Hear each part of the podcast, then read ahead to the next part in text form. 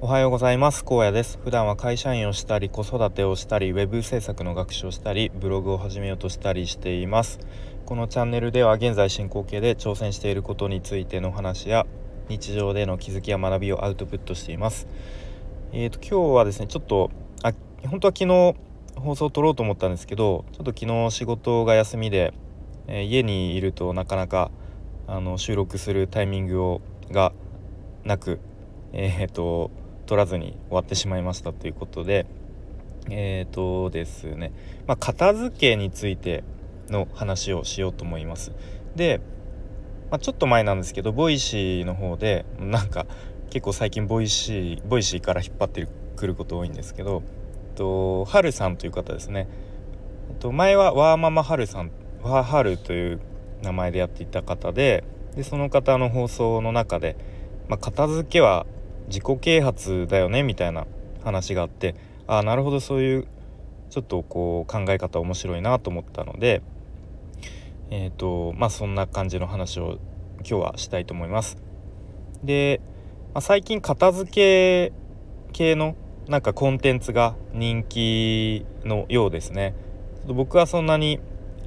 あのいろいろ見たりはしてないんですけれども、まあ、なんとなくこう書籍だったり YouTube の動画だったりまあ、なんかいわゆるミニマリストみたいなこうワードとかもよく聞くように結構こう片付けのコンテンツが人気ということですね。でじゃあなんで片付けが今人気なのかというと、まあ、単純に片付かないから。うん、で現代はもうとにかく物があの溢れていてもう家の中にもねどんどん物が増えていくと思いますね。でまあ僕の場合で言うと特に今子供がえー、と6歳と3歳ということで小さいのでもう子供グッズがね本当にもう毎日無限に増えていくような感覚ですね、うん、でもなかなかちょっと捨てられないっていうところですね。はい。でじゃあ片付けが苦手な人っていうのはそのボイシーの中でね片付けが苦手な人は思考分解とかあとは心の整理が苦手なのかもしれないですねっていう意見がありました。うん、なるほどと。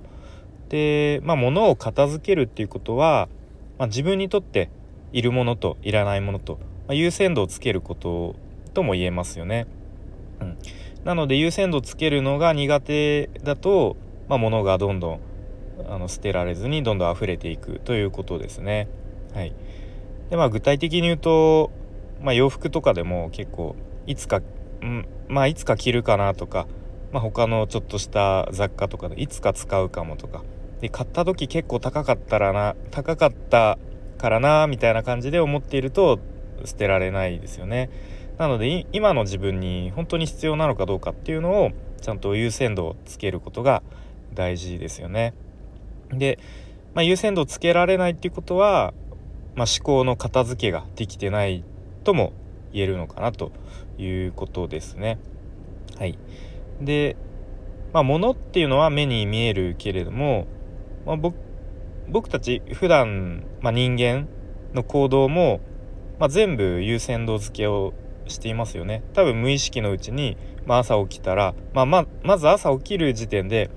まあ、起きようかな二度寝しようかなみたいな、まあ、そういうふうに、まあ、なんだろう、まあ、一個ずつ、まあ、優先度とはちょっとうん違うかもしれないですけど、まあ、そういうふうにこう一個一個決断していきますよね。で、まあ、優先度付けが上手な人っていうのはきっと自分の行動も24時間の中でうまく優先度をつけてこううまく整理して行動できるのできっと物についても優先度をうまくつけられますよね。うん、でまあでここで、まあ、じゃあ優先度をつけるのが苦手な人が、まあ、ダメっていうことは決してなくてまあ、むしろそういう優先度をつけるのが苦手な人がいるからこそ、まあ、さっき言ったような片付け系のコンテンツが今すごく需要があるのかなというふうに思いますね。はい、じゃあ、まあ、冒頭の方にちょっとあの一言言ったんですけどじゃあなんで片付けが自己啓発にこうつながるのかなっていうところでこうきっと無意識のうちに片付いている状態になりたいそういう状態に近づきたいっていう心の表れなんじゃないかなということをおっしゃってましたね。うん、で、ま、言い換えると、ま、どこに何があるか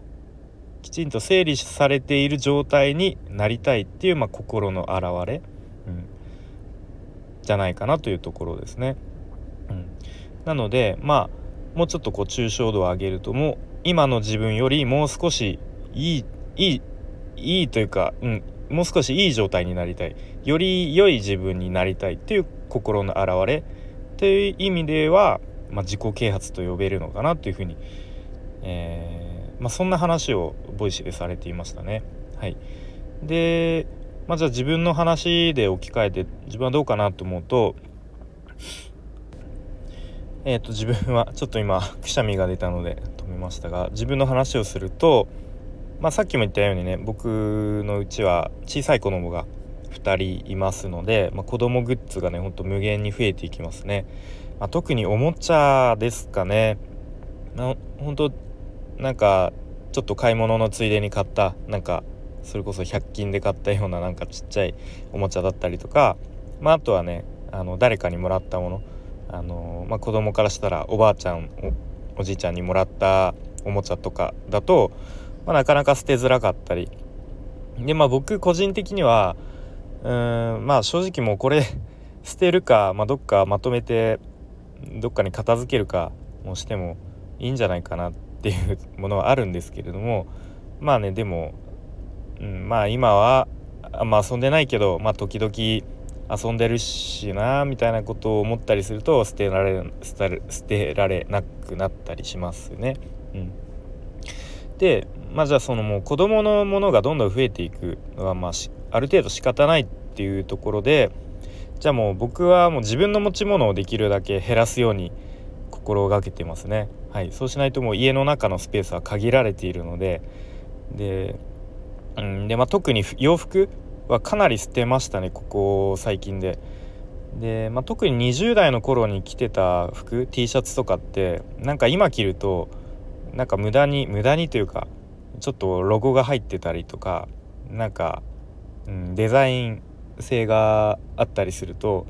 なんか今着るとやっぱりちょっと年相応じゃないというか似合わなかったりちょっとこう形が古くなっていたり最近結構割とゆったりめの服が、うんまあ、多いというか、まあ、トレンドなのか分かんないですけど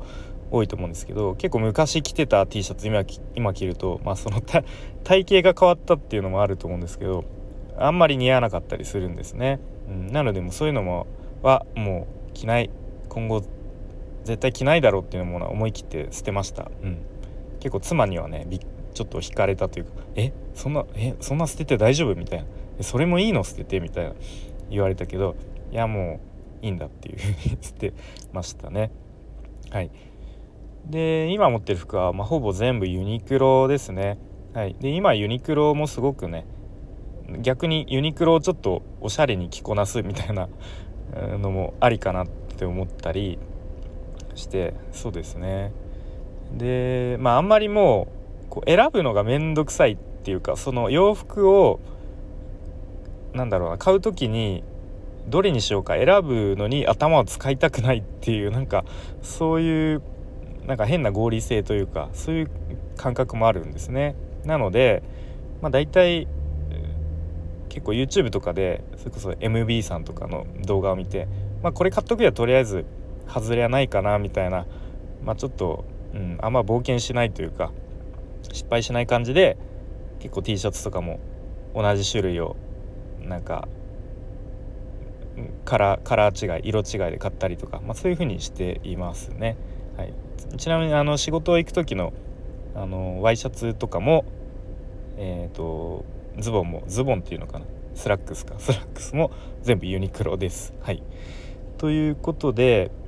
うん、まあ服とかね、まあ、服をでも捨てると結構クローゼットなんかすっきりするなと思いますね。はい、でメルカリで売り売れるのは売りたいとは思うんですけれども、まあ、メルカリで売る時も結局そのえっ、ー、とメルカリでのメッセージのやり取りとかあとは梱包したりとか発送したりとかその辺が結構意外と労力使うので、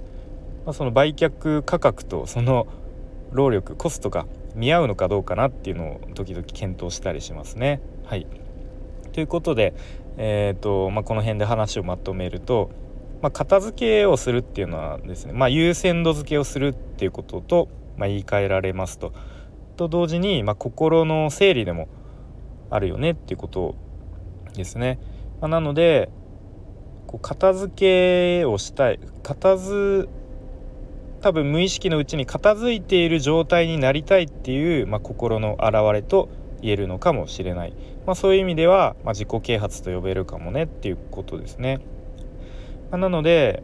ま部屋が片付いてなくて、ま結構部屋が散らかってイライラしてしまう時とかっていうのは、ま実はそういう自分の中の、ま隠れた思考みたいのがあるかなっていうふうにちょっと気づくと、まあ、少しうんちょっとこう考え方が変わるというかちょっとこう気持ちの整理ができるのかなというふうに、まあ、そんな気づきを得ましたという話でした。はい。